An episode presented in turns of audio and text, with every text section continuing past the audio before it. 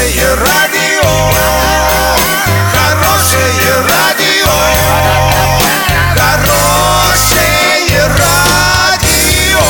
Радио Шансон. В студии с новостями Александра Белова. Здравствуйте. Спонсор выпуска магазин «Строительный бум». ИП Халикова РМ. Низкие цены всегда. Подробнее обо всем. Подробнее обо всем.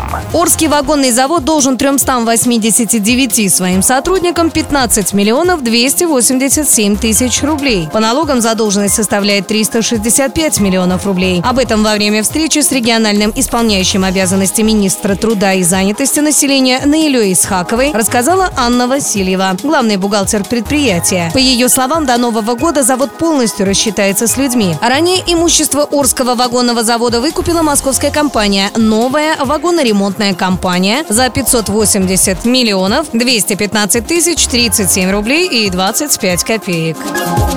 Средняя цена на хлеб в Санкт-Петербурге стала по итогам сентября самой высокой среди крупных городов России. Самые низкие цены в Перми и Нижнем Новгороде, выяснили эксперты. Анализ периода с сентября 2018 года по сентябрь 2019 показал, что за это время больше всего подорожал ржаной хлеб на 20% до 36 рублей. Он является и самым дорогим. Стоимость Дарницкого, самого дешевого в списке, выросла на 8% до 26 рублей. Нарезной батон и бородинский хлеб подорожали подорожали на 7%, ну а средние цены на пшеничный хлеб, напротив, снизились на 4% до 27 рублей.